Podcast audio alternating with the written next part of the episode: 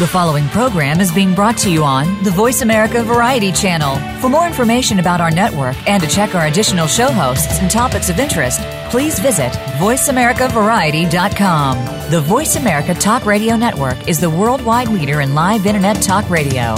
Visit VoiceAmerica.com. The views and ideas expressed on the following program are strictly those of the host or guests and do not necessarily reflect the views and ideas held by the Voice America Talk Radio Network, its staff, and management. The horses are at the gate.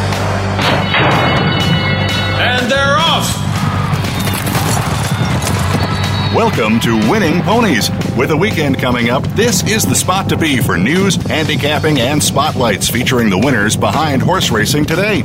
Now, here's your host, John Englehart, racing's regular guy.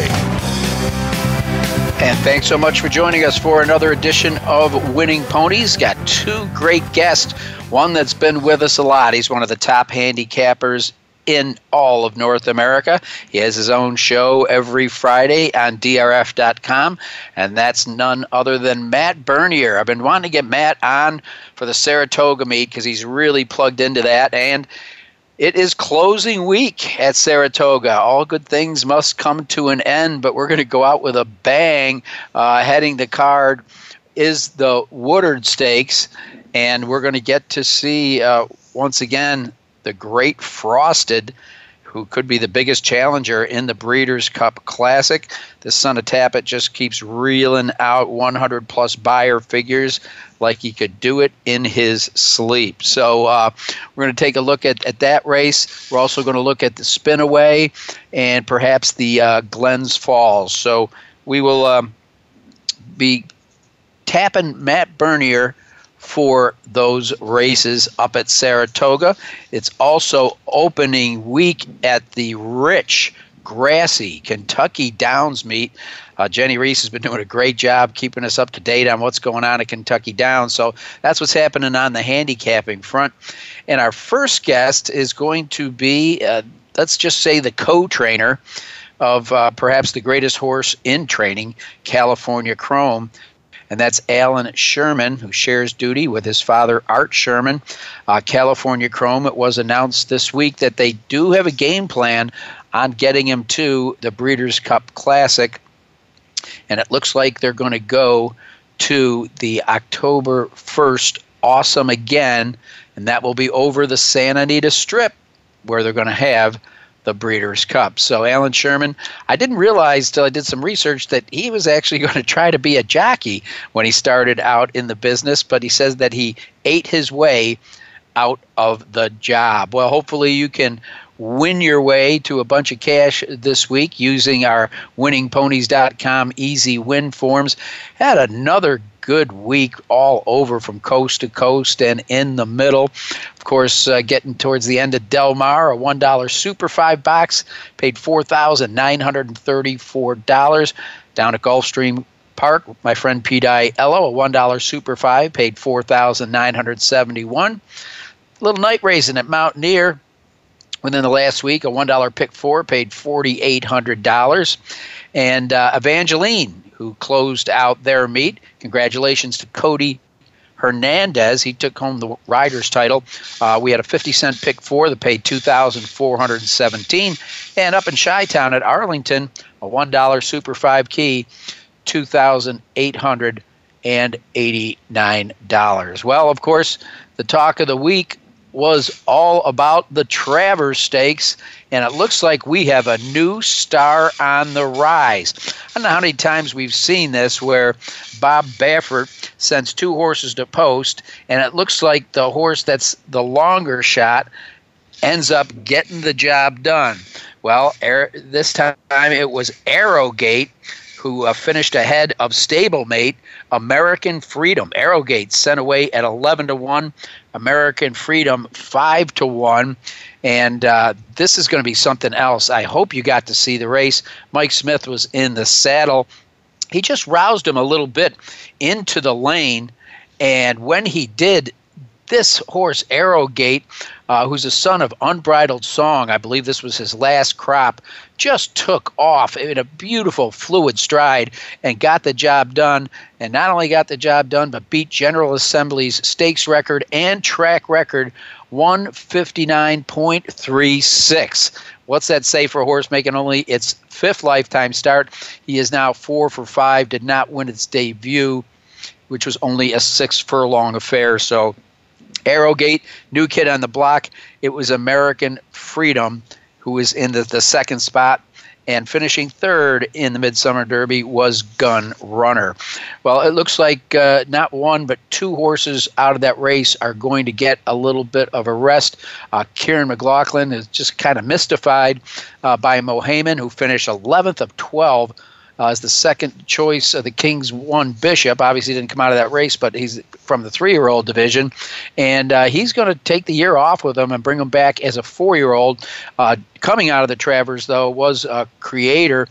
Uh, horse that Stephen Kristen, I bet.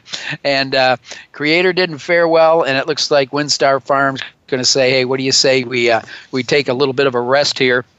And so looks like he, thank God, will be returning as a four year old. Well, uh, Runhappy is still running happy.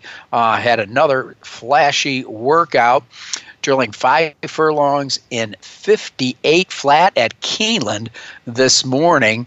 Uh, earlier, he had put in a three furlong move that was sensational. My question is, is is it too fast for a horse that you're getting ready to kind of uh, stretch out? It looks like he is going to try to make it to the Ack Ack at Churchill Downs.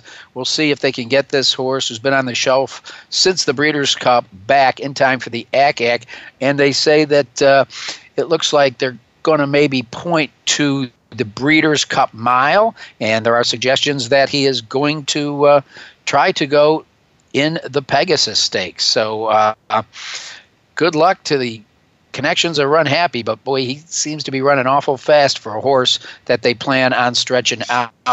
Well, um, as I told you, Kentucky Downs is going to open, and the fields are just so full.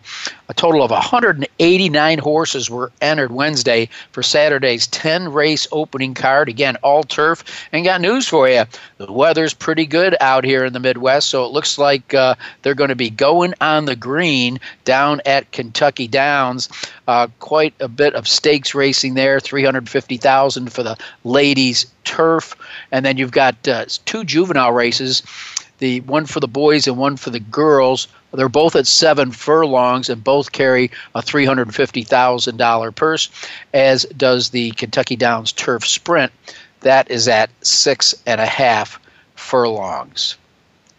Moving along with the news of the week, it looks like uh, Holly Scully, John Scully, the longtime voice of Fairmount Park, is finally going to hang up his binoculars. I had the pleasure of working with John for three years at Derby Downs, which of course uh, became Beulah Park and was Beulah Park before that. Uh, but uh, had a great time with John and his wife Lois. Just super, uh, super people. Uh, hard to believe that John was uh, 46 years in the announcer's booth. He's from the St. Louis area, so he took the job when uh, Dave Johnson decided to leave Fairmount Park. So, congratulations to John Scully. They believe he's uh, called between 70,000 and 75,000 races during the course of his career. Now, we talked earlier, of course, about California Chrome. Looks like uh, the mare who produced him is going to be going in the Fasig Tipton November sale in full to Tapit.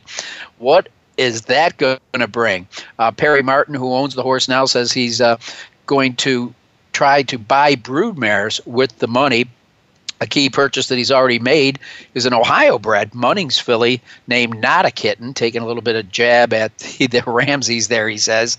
Um, but he plans on uh, beefing up his mares. He still owns uh, 10% of the breeding stock in California Chrome. So, uh, you're going to have to reach into those genes and pull out some greens if you want to buy the dam of California Chrome in full to Tapit. Well, let's take a look now again at some of the other races that uh, we looked at last week.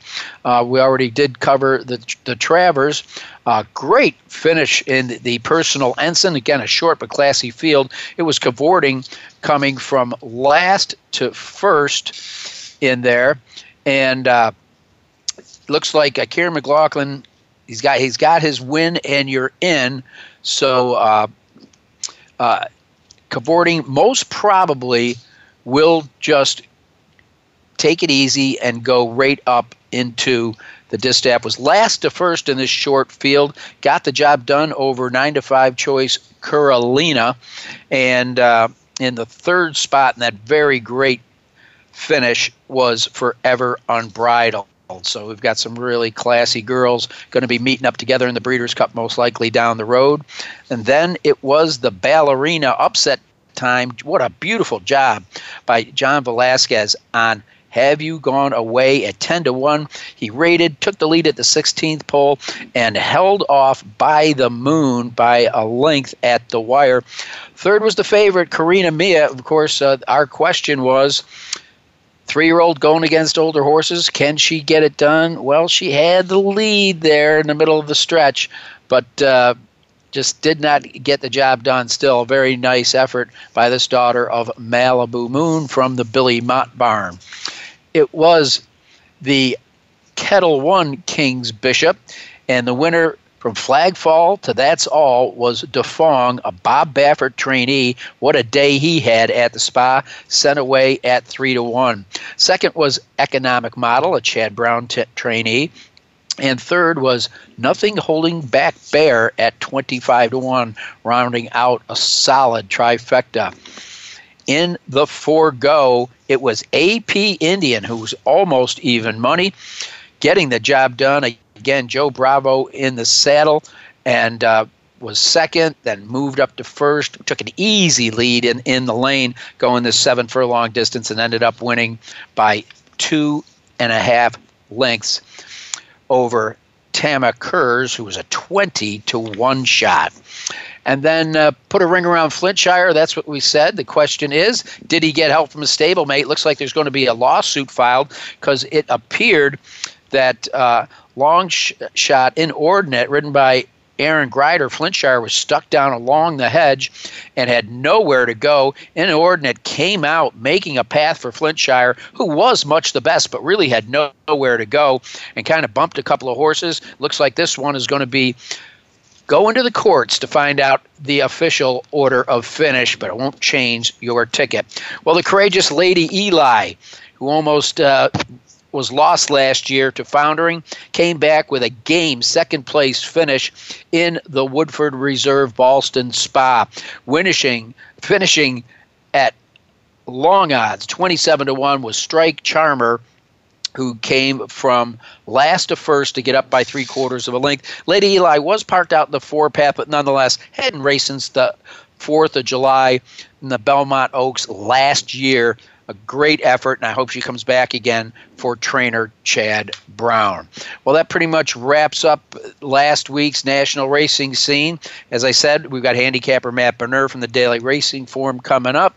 And before that, we hope to be talking with Alan Sherman, who trains California Chrome with his father, Art. You're listening to Winning Ponies.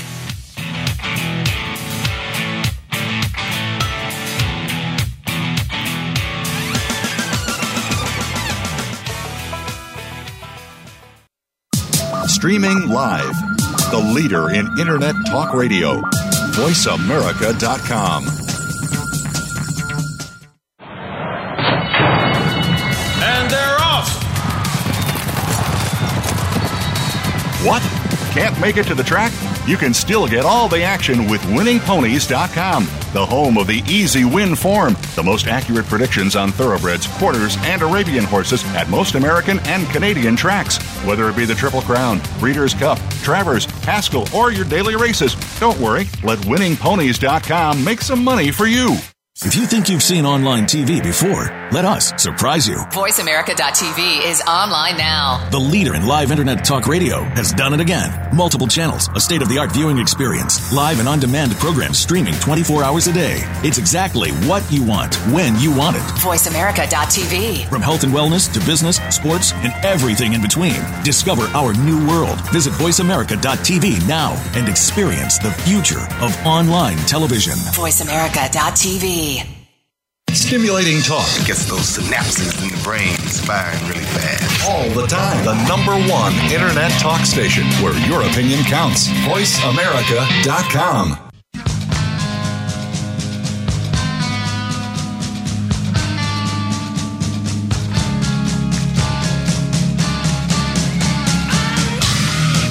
You're tuned in to Winning Ponies with your host, John Englehart.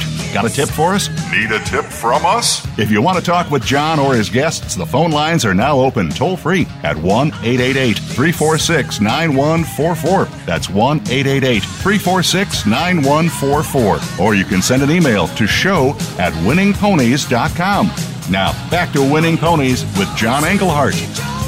All right, and with me, Alan Sherman, who partners up with his father, Art Sherman, who's done a fantastic job at bringing us North America's leading money earner, California Chrome.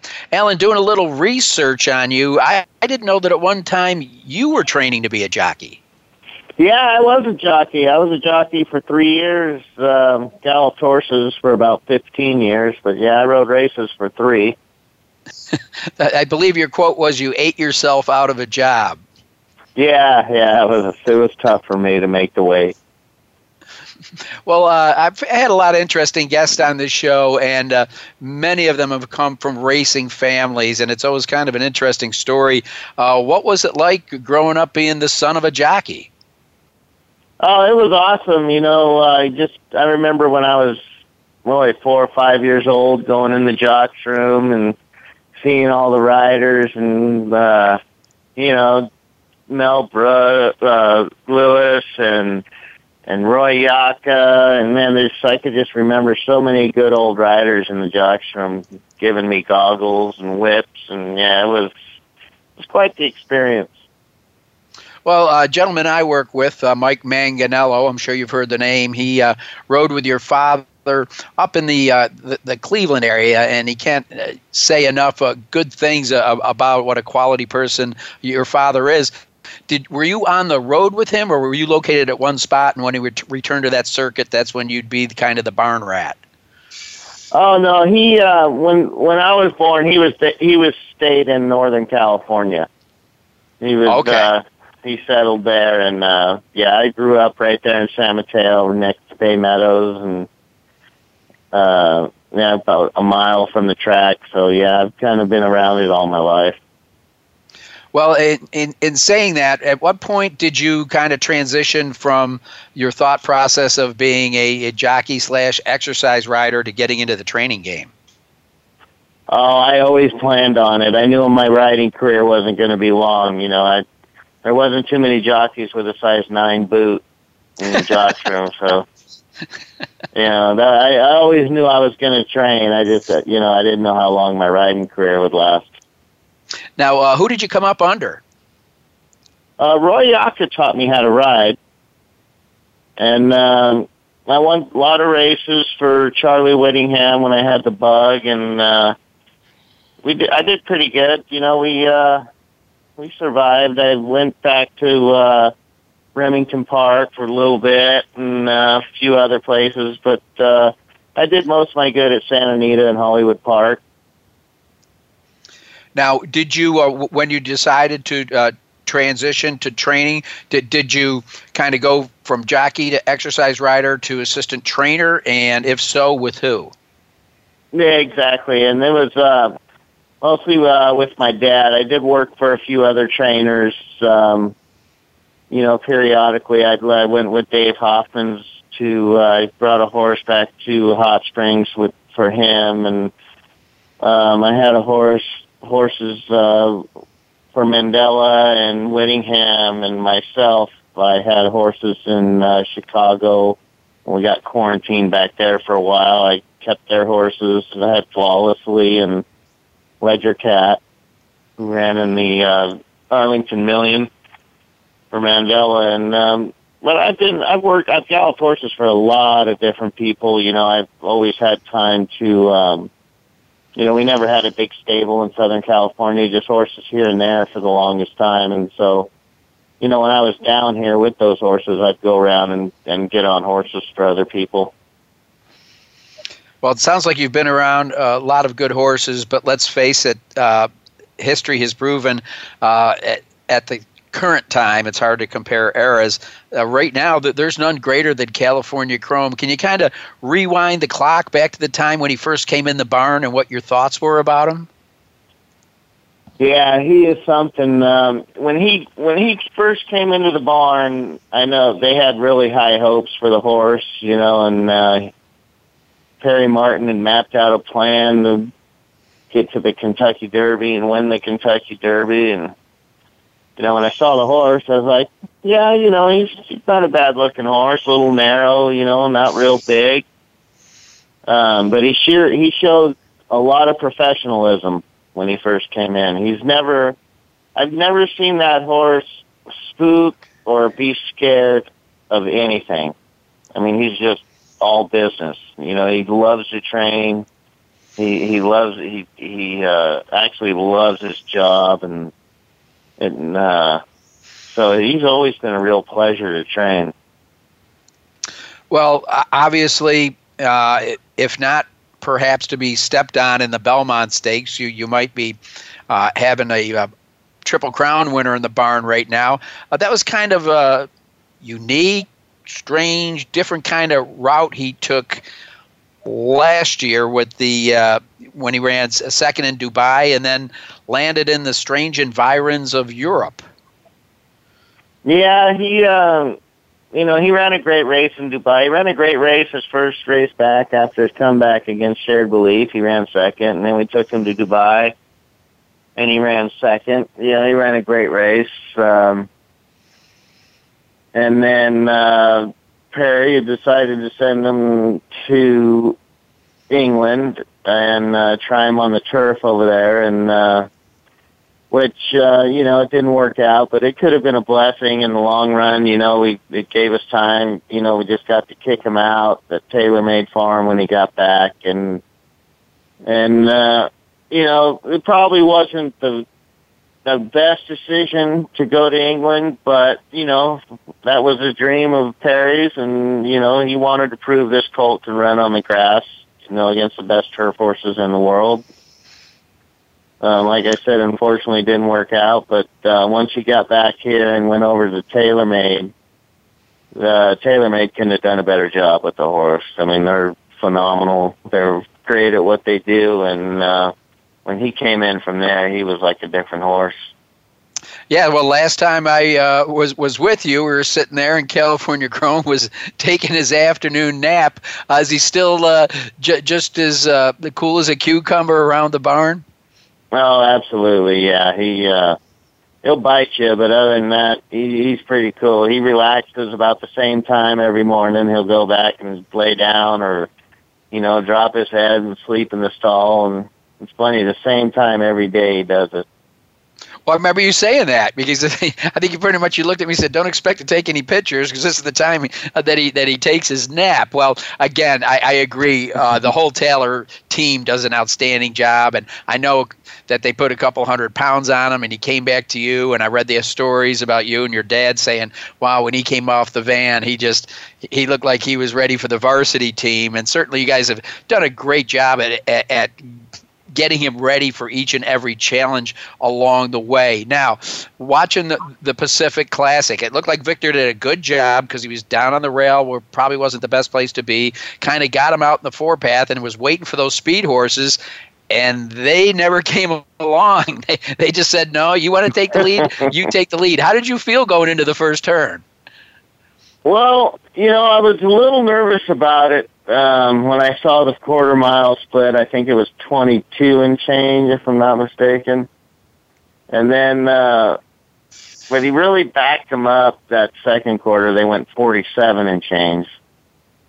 So uh, you know, once he went 47 and change, I, I felt better about it. And then uh, well, I saw Victor just you know, just a snug hold on he had on him, and Chrome wasn't fighting him at all. He was just nice and relaxed in his rhythm, and I was like, oh, he's going to be hard to get by. You know, he was just he was just in the zone. You know, he was just loping out there and relaxed, and he can go twelves all day long. So I knew they, they were going to have a hard time getting by him. Well, he, he just looked fantastic. And I think it's great. I don't know how many people in this day and age would think that we'd see a uh, Kentucky Derby winner running at the age of, of five. Uh, but of course, I guess, you know, with, that kind of off time that he had last year and uh, with, with, without the world's greatest powerhouse pedigree, he's kind of rewriting his own pedigree. And it looks like Taylor TaylorMade's done a great job at bringing in guys that have good mares and obviously are going to, you know, support him when he does retire. I read Steve Andersen's article uh, last Sunday, and it looks like uh, you guys are kind of zoning in on the Awesome again, which would be an awesome prep since it's at Santa Anita. Yeah, that's the plan right now to run in the Awesome again, and then the Breeders' Cup Classic, and um, you know, hopefully we get the uh, the twelve million dollar Pegasus at the in January, and uh, right now I think it's probably a ninety percent chance that'll be his last race, but uh, who knows? Uh, oh man, if he could race at six, it would be unbelievable. But yeah, you ju- you just don't know, and certainly uh, the people that are in on the ownership now uh, can't feel too bad. Uh, he, he's pretty much uh, right now the racing's biggest ATM machine. Every time you send him mm-hmm. to post, uh, and I, I did read something that you know uh, that the Taylor said, yeah, it's a little close to breeding time, but we think we got some ideas of what we could do to uh, kind of let him down quick enough to be a stallion, if that's the case. Um, how honored are you to have him in the barn and, and to be such a critical part of his development? Oh, you know, it's awesome. And the syndication that uh, TaylorMade put together, you couldn't ask for for a bunch of nicer people. I mean, I, I think I've met them all, and and they're all just first class, great people, and they're gonna, they've got really good mares. So Chrome's gonna have a chance. You know, he's gonna get some good mares, and um, so I, I'm looking forward to his, his breeding career. You know, I think I think uh, I think that he's going to have a really good career as a stallion. I really do. Um, one last question, Alan. Since you've had him since his young years, you know so many people in the breeding industry look towards now not just the pedigree, but the physicality of the horse. How would you describe his development since really a, a thoroughbred horse isn't fully developed until he's a five year old? Uh, how would you describe him from a physical aspect and how you've seen him grown and perhaps change? Oh, it's amazing the difference he is from just from two to three was a big difference. You know, when he ran in the Derby, he was a a lot bigger, stronger horse than he was in this two year old year. Uh, his four-year-old year, he spent out at TaylorMade, pretty much for uh, you know, other than England and going to Dubai. He was, you know, he was a tired horse after Dubai. He needed he needed some time after that. So once he came in from TaylorMade, he I barely recognized him. He looked so, you know, he was just massive, big neck, chest, Brump, and I mean, he was just he grew so much from the time he was turned out when he was four to the time he came back. It was it was just amazing. Well, all I know is uh, I, I, have seen him in person. Right now, I have to watch him on television. Uh, it looks like you and, and, your father and the whole team have done just a fantastic job. Uh, Alan Sherman, uh, you know, take pride in what you've done because uh, you you've created an awesome machine. He's going to go down in history as one of the best. And uh, again, I thank you so much for uh, spending the time with us uh, on Winning Ponies, and wish nothing but the best to you and your dad as you, you chart your course, uh, perhaps uh, undefeated onto the Pegasus. It would be something to see.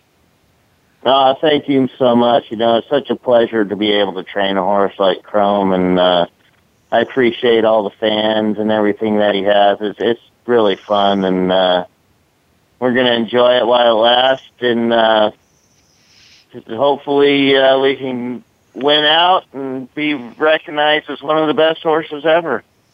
Absolutely, and uh, we'll we'll start uh, bu- building up the uh, the Sherman stables again because I don't doubt that some people have taken notice of what you did with this Calbred and are going to be sending horses you your way and your dad's way. Nice, yeah, we got uh, that'd be great. You know, we we've got some empty stalls right now, so we're ready. All right, free advertisement for the Sherman Stables. That's there you go. Alan, thanks a lot. I appreciate you taking the time. I look forward to seeing you again. All right, thank you so much. I appreciate it. All right, that was Alan Sherman. We're going to take a quick break, and we come back. One of my favorite handicappers and racing personalities, Matt Bernier. You're listening to Winning Ponies.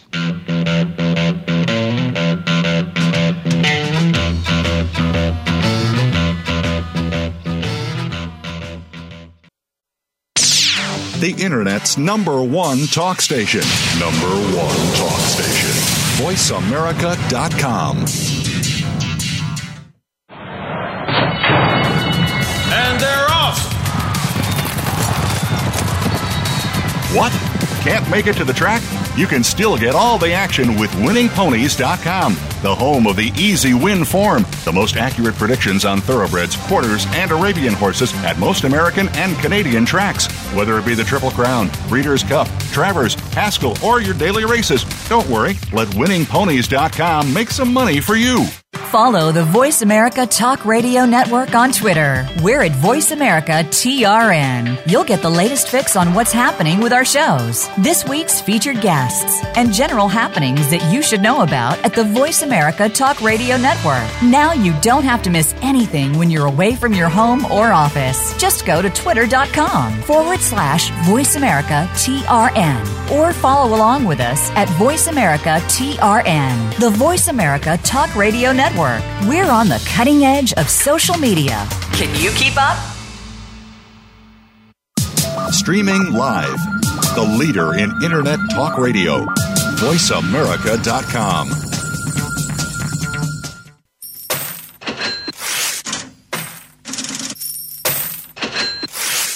You're tuned in to Winning Ponies with your host, John Englehart. Got a tip for us? Need a tip from us? If you want to talk with John or his guests, the phone lines are now open toll free at 1 888 346 9144. That's 1 888 346 9144. Or you can send an email to show at winningponies.com. Now, back to Winning Ponies with John Englehart. All right, and with me, one of my favorite guests and worldwide known handicappers, Matt Bernier. Matt, how are you doing, my friend? I'm good, John. How are you? I'm doing good. I'm doing good. We've had a fun summer. Something interesting is going to happen here at Belterra Park on Saturday.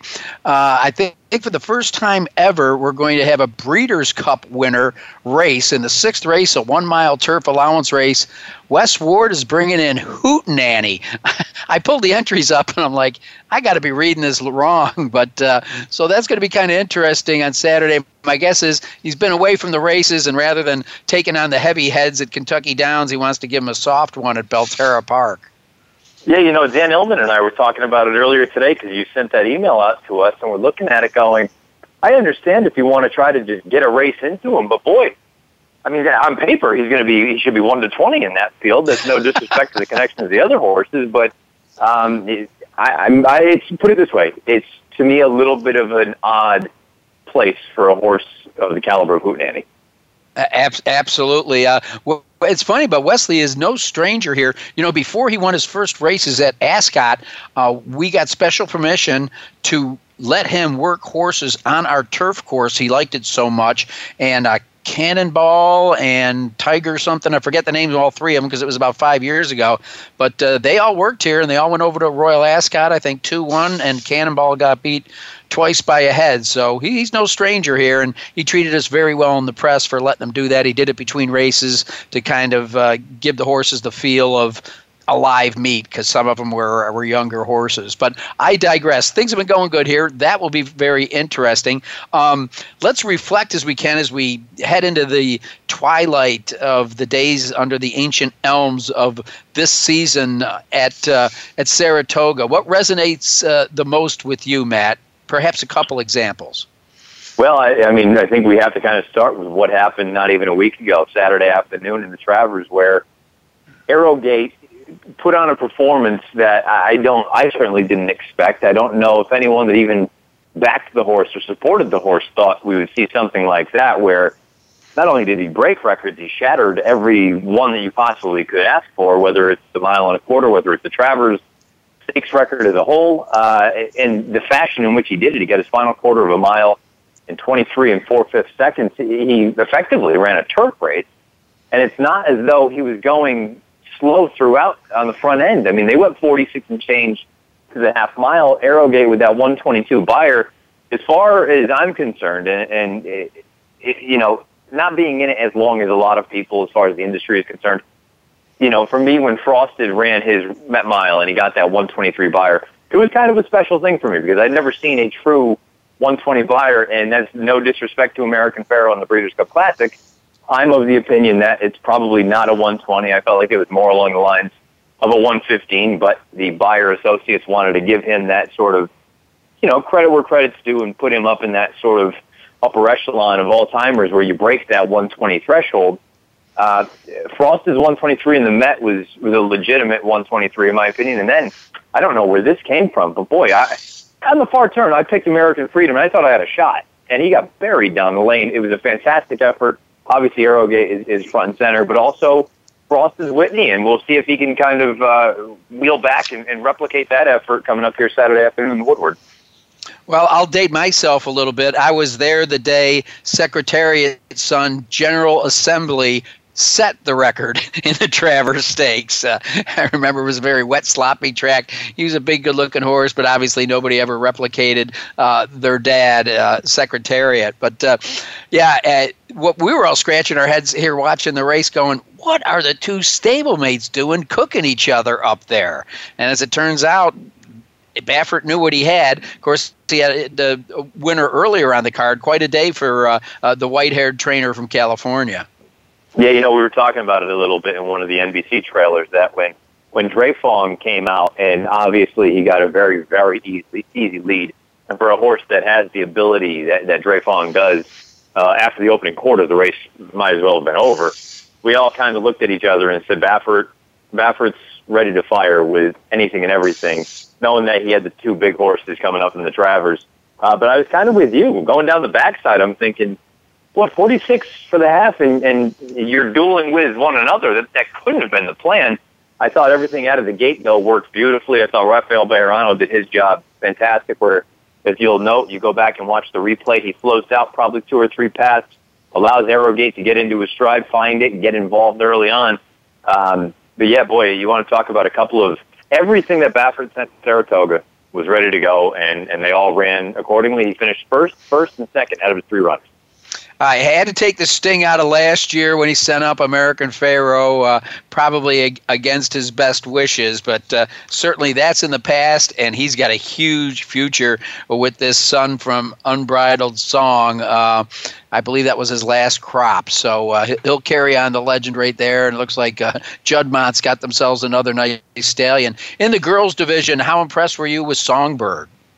Uh, boy, you know what? I, I'll I'll be the first one to admit I've been a cheerleader and a fanboy of hers since she broke her maiden last year at Del Mar. I just thought when she did it, even as a two-year-old early on, she just looked so professional that it was just effortless. The, the the talent and the way that she traveled over the track, and clearly we haven't had a hiccup since she's unbeaten. But you know, you look at it in certain fields, she just completely overpowered and overmatched, and that's to be expected when you have a mare or a filly, I should say, of that caliber. But really, the coaching Club American Oaks that was the first sort of eye-popping moment simply because Carina Mia is a, a fantastic filly in her own right, and she has distance limitations. Let's get that out there. But she took a shot at, at Songbird on the far turn, and and the big girl kind of flicked her away and said, "No, no, I'm going to go on and do my thing." And then she came back, obviously, in the Alabama set legitimate fraction. She got a little bit tired down the lane, but I'm not going to hold that against her. I think she's fantastic. I love her. I've loved her since day one. I want nothing but the best for her, but guess what? She's going to have a serious test. I assume she'll have at least one more race. She'll have the Cotillion, which sounds like Hollendorfer is pointing toward down at Parks. But after that, I don't know, maybe you get a prep before the Breeders' Cup Distaff, or maybe they go right into the Distaff because that would give you about eight, nine weeks. Um, I, I think she's got to be viewed as a major player as far as the Distaff is concerned. Well, I, I just really think it's turned into an interesting season. I mean, after what American Pharoah did uh, last uh, year, it's kind of like, well, there's our last superstar. And uh, while the horse wasn't racing at uh, Saratoga, um, how about uh, your observations of the path that California Chrome has taken? You know, we just had Alan Sherman on, and man, he's turned into a beast. Yeah, he certainly has. And, you know, you go back to that Pacific Classic where I'll admit I, I picked Beholder, I backed Beholder, but it was a scenario where she was coming into it off of a defeat, and that's not saying that she didn't run her race. She just got buried by a horse that is in raging form right now. And when you when you factor in the idea that California Chrome can break as alertly as he did, and Victor Espinoza rode him beautifully, I thought got him right to the front. We've talked about it so many times. I feel like Victor got so much criticism for his ride on Chrome in the Belmont a few years back. And I'm not even going to say that I really believe that that criticism was warranted, but I think he, he learned enough, particularly going into last year's Belmont with American Pharoah. If you're on the best horse, just go. If you think you're better than everyone, go to the front. Don't leave any questions. Don't leave anything for chance. Just go on with it. He did exactly that in the Pacific Classic. I understand the fractions weren't all that fast early on, but no one was beating that horse. The minute Dortmund didn't go, it changed the entire complexion of the race. Uh, but it, I tell you what, you've got to look at it right now, and it's fascinating to see how things have changed over the course of five or six days. Where if you had told me, and we talked about it Friday night of last week, I would have said California Chrome uh, six to five in the Classic sounds about right, and I think it's going to be very, very difficult to beat him. And then Saturday afternoon happened, and I'm still going to, you know, withhold my my actual feeling or re- I have reservation because I want to see Arrogate do it again. But boy, if he runs his Travers in the Breeders' Cup Classic, uh, American uh, California Chrome is going to certainly have to pick his feet up. yes, he is, but uh, certainly uh, with uh, you know Dortmund and Beholder in there, it's not like he was running against some ten thousand dollar claimers. You know, he was racing against horses that have uh, champion quality. Certainly, Beholder, a, a, three time champion. Well, uh, I guess the 800 pound gorilla in the corner uh, could be starting in the Woodward.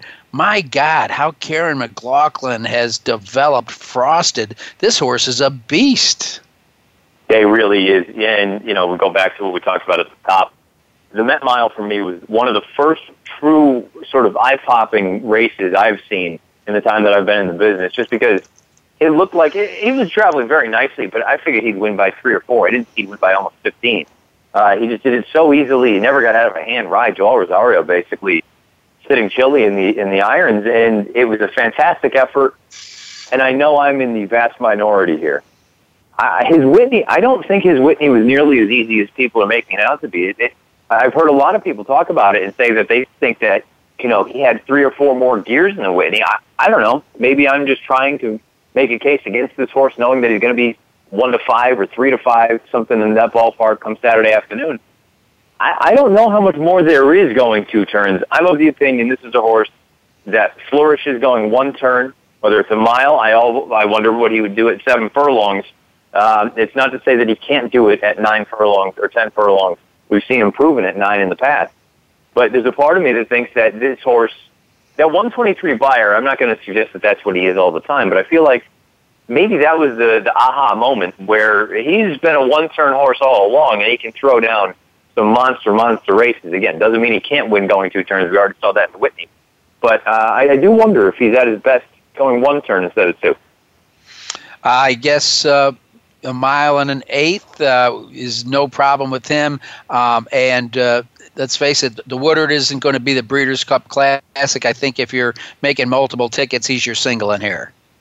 Yeah, if you're playing anything like a DRF ticket maker play, he's got to be uh, certainly an A. And if you want to be brave or borderline foolish, like I plan on being, trying to take a small stab against him, maybe you want to throw in one other A. But at the end of the day, he's he is way the horse to beat. He deserves to be as short a price as he will be come post time.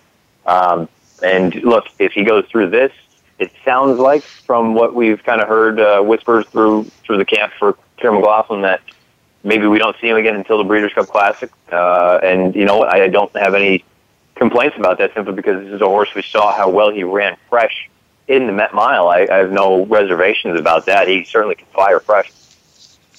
Yeah, it sounds like uh, uh, Kiaran's taking the same plan with cavorting. I mean, he might be flirting with a couple others, perhaps the spinster or something, but he pretty much said, "Hey, he's already got your winning, you're in. Uh, maybe just uh, wait for the distaff and see in California." So, again, we'll find out uh, what happens, but I think you put a ring around him in the Woodward. Well, um, I'm gonna have to tune in to your your buddy Dan Illman tomorrow uh, to find out who he likes in the baby race, the Spinaway. Some great two year old fillies have competed in this over uh, over the years. I'll tell you what, the horse I loved and made money on in the Schuylerville was Sweet Loretta. I loved her debut at Monmouth and her Schuylerville uh, after an awkward start uh, was very impressive. Now, Matt Bernier, my concern here is Johnny V was up that day.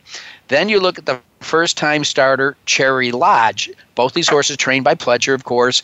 Uh, he, he and John are unbelievable. They win a quarter of the races they enter comes out with an 89 Beyer in its debut when it, when he finally asked the horse the horse uh, took off i noticed that i'm going to guess that they worked together on august 27th uh, at the saratoga training track and uh, cherry lodge finished i believe about four lengths in front of sweet loretta is is the move that johnny v made to cherry lodge uh, in any way uh, tell you anything that he likes that horse better than Sweet Loretta? I suppose you could make that sort of case for, for saying that, you know what, Paul is the guy that's ridden each of these two fillies and he chose one over the other. Um, I, for me, that's not the biggest concern. Uh, the bigger concern I have for a horse like Sweet Loretta is strictly from a pace standpoint. You know, they went very, very fast in Schuylerville, and good on you for taking her coming up from Monmouth Park. I got fooled. She showed up. She ran a giant, giant race in the Schuylerville. Sweet Loretta did. And that's something that I'm sure most people that have been paying attention to Saratoga all meet have taken advantage of. The horses that Pletcher's bringing up from Monmouth, it seems like every one of them has gone out and run a bang up race. My concern with Sweet Loretta is that she doesn't get the pace that she needs in this race to really accentuate that late kick. Conversely, I think that plays very well for a horse like Cherry Lodge, who you made mention of. She was just so brilliant. She was sharp early on. She was out there on a contested lead. She went through, she put down legitimate fractions, and when Johnny V got into her, she responded. You look at the pedigree Bernardini, Carson City, she's a half to a horse called Stormello, who's very precocious. She's a full to a horse called Gala Award, who may have been the only Bernardini that ever liked grass. Uh, you know, Cherry Lodge, I think, is going to be very, very difficult to beat. She figures to be forwardly placed in a race where I don't think there's a ton of pace, maybe with the exception of the outside horse you know, too, coming up from Mike Oram from Delaware Park. But other than that, boy, I, I think it's going to be very, very difficult to run down Cherry Lodge if she runs anything close to that debut. So uh, she would be your your pick in the spinaway, Matt. Yeah, that's kind of the way I'm leaning, and I hate to do it because I think I'm picking the chalk. And I understand Travis Stone made her two to one on the morning line. I think she may go a little bit less than that. I'm thinking eight to five. Uh, I just look at it from a race shape dynamic, from a race flow. I think she's going to be forward in a race where there's not a ton of gas. I don't think the distance is any concern for her. Uh, I made her five to two. That's I wouldn't want anything less than that, so it won't be a race I'll be playing. But maybe as far as multis are concerned, yeah, she'll certainly be an A and maybe the only A in there. Well, Matt, as a very wise horse player once said to me, John, if you looked down on the floor and saw six dollars, would you pick it up? absolutely, absolutely. so even at two to one, Cherry Lodge. I, I just uh, I'd like to, I should probably talk to Mike Welch and see what he thought about that. Uh, that workout. Pray he might even have a comment on the on the form that I've missed. But it just looks like they that they work together and that Cherry Lodge outworks Sweet Loretta. Yeah, and you know you bring up a good point too. Mike Welsh, Mike Vesci, they do really good work for us with the racing form. It's one of those things. It's I, I call it an invaluable tool, the Clocker Report, simply because it's not so much how fast they do it. And you listen to people, they get to see the workouts in the morning. Almost all these horses, they're they're talented enough where they can go fast it's it's how they're doing it and who they're working with. I'm more interested in who they're working with and who was working the horse. where you'll find out a lot of, or very often with these two-year-olds, before they make their first start, you'll find out that Javier was working them. You'll find out that Joel Rosario was working them in the morning, and he has them out in the afternoon. Those are the kind of things, those are the details that I want to know, and those are the things that you can gain by using something like the Clocker Report through our guys. Absolutely. Well, um, there's a, a, couple other good races up at Saratoga. There's the Saranac and the Glens Falls. Did you get a chance to look at either of those? I. The Saranac is the fifth race, and it's it's kind of a fascinating day up at Saratoga. From Friday through Monday, I believe, they're offering two pick fives for the first time. They have an early pick five and a late pick five. Uh, the Saranac's going to be the, the payoff leg of the early pick five. And I'm not just saying this because my buddy Eddie Olczyk owns a piece of this horse, but I think the number five Raise the Bar is sitting on a big race. I love loved what Javier did most recently. I know it was an allowance race against much weaker competition. I know it was older horses, but still, they weren't as good as these. Uh, Javier got this horse much more into the running early than he has been accustomed to. It seems like he's had that late kick. The problem is he's just been too far back when he starts it.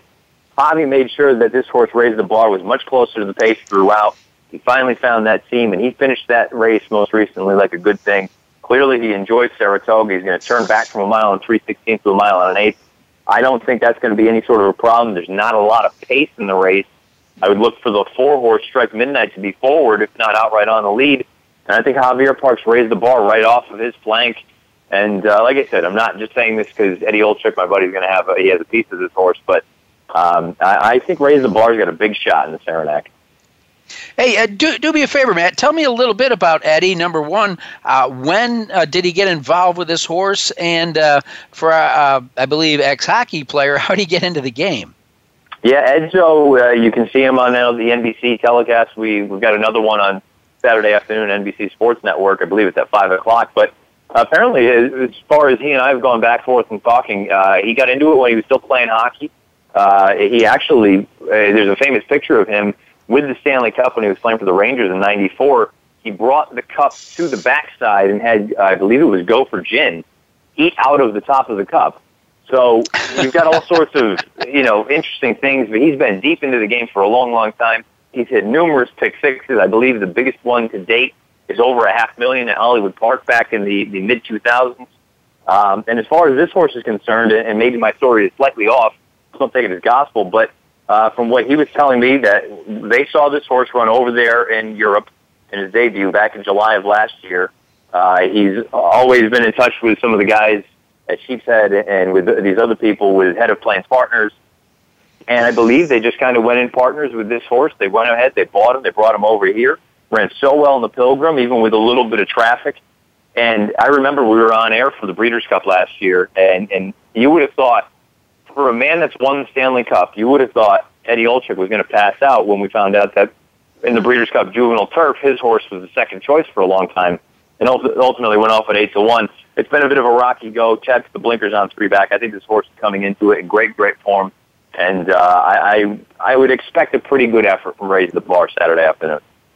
Well, I, I, will say from watching you guys on NBC, you, you do pair up and uh, you make a, a, good team. A lot of people were asking me, Eddie Olczyk, who, who's this guy? Where'd he come from? I guess you know, when, when, they threw him in there, obviously uh, the producers and directors knew something that he could handle himself on camera, and uh, uh, he, he, knew more than uh, just hat tricks as far as uh, sports were concerned.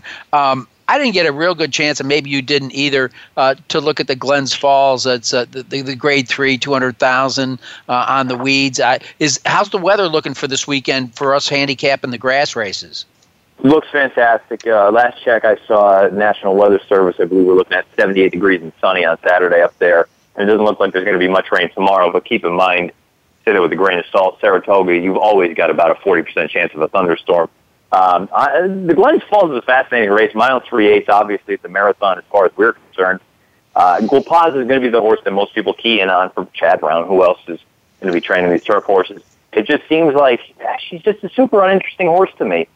I, I love that she showed a new dimension most recently when she won the Waya, that she came from out of it. But I don't know. She's just the kind of horse at a short price I'm really not that interested in. Ball dancing is a horse that it seems like her best races are behind her. She's just been so so off form since really the, just the game last year, and that was at Belmont Park going a mile. I think the one everyone's going to have to look out for is the five, and I believe you pronounce it Arliss. Comes over from Andreas Wöhler, very good uh, trainer over in Europe. You've got Joel Rosario up. This horse gets the Lasix, and we've seen so many times. And I understand this horse has not been facing superstars over in Germany, but we've seen so many times the European horses come over here, and they're just that much better than what we have. And that's it's an unfortunate truth. It's just the European horses on turf are much much better than our turf horses are. Uh, this horse is 10 to 1 on the morning line for Team Valor. I don't know if you get 10 to 1. I would imagine this horse probably goes off in that 6 to 1 range, but I think that's probably, if, if you're looking for anyone, why not take the new face, the horse that's run against some decent horses over there?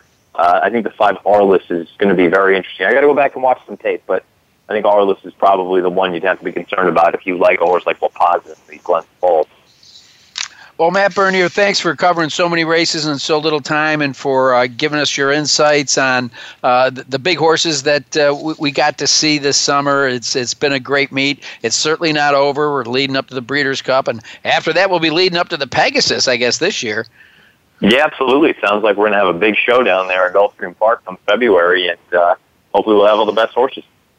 All right. Well, uh, hopefully I don't lose your phone number, and I may give you a call before uh, those big races. Matt, you look great uh, on uh, DRF.com every Friday. You've got your own show, and after it broadcasts, it's not like people can't see it; they can pull it back up on podcast on the website. Correct? Absolutely. You've got it on the website, DRF.com. It's on YouTube, iTunes, SoundCloud. You got 15 different ways to find it if you want to find it. well, you're doing a fantastic job. Thanks again for uh, taking your, your, personal time and spending it with the audience from Winning Ponies. I love having you on, Matt. Yeah, anytime, John, and uh, look forward to seeing you a few weeks down at Keeneland. I will see you there. Okay, we've been talking with the Daily Racing Form's Matt Bernier, and I want to thank Alan Sherman, uh, the co-trainer of California Chrome, for spending his time with us. Want to remind you, with these busy weeks of racing, there's going to be some great odds at Kentucky Downs because of the full fields. You want to go to winningponies.com and pull down those easy win forms. We hope to make you a slew of money. Well, I glance over the manicured turf course past the Ohio River to the hills of Kentucky. I want to remind you all when you go to the races, bet with your head, not over it. Thanks for listening to Winning Ponies with John Englehart. We know the information from today's show will help you at the next post. Keep listening for more next Thursday at 8 p.m. Eastern Time, 5 p.m. Pacific on the Voice America Sports Network.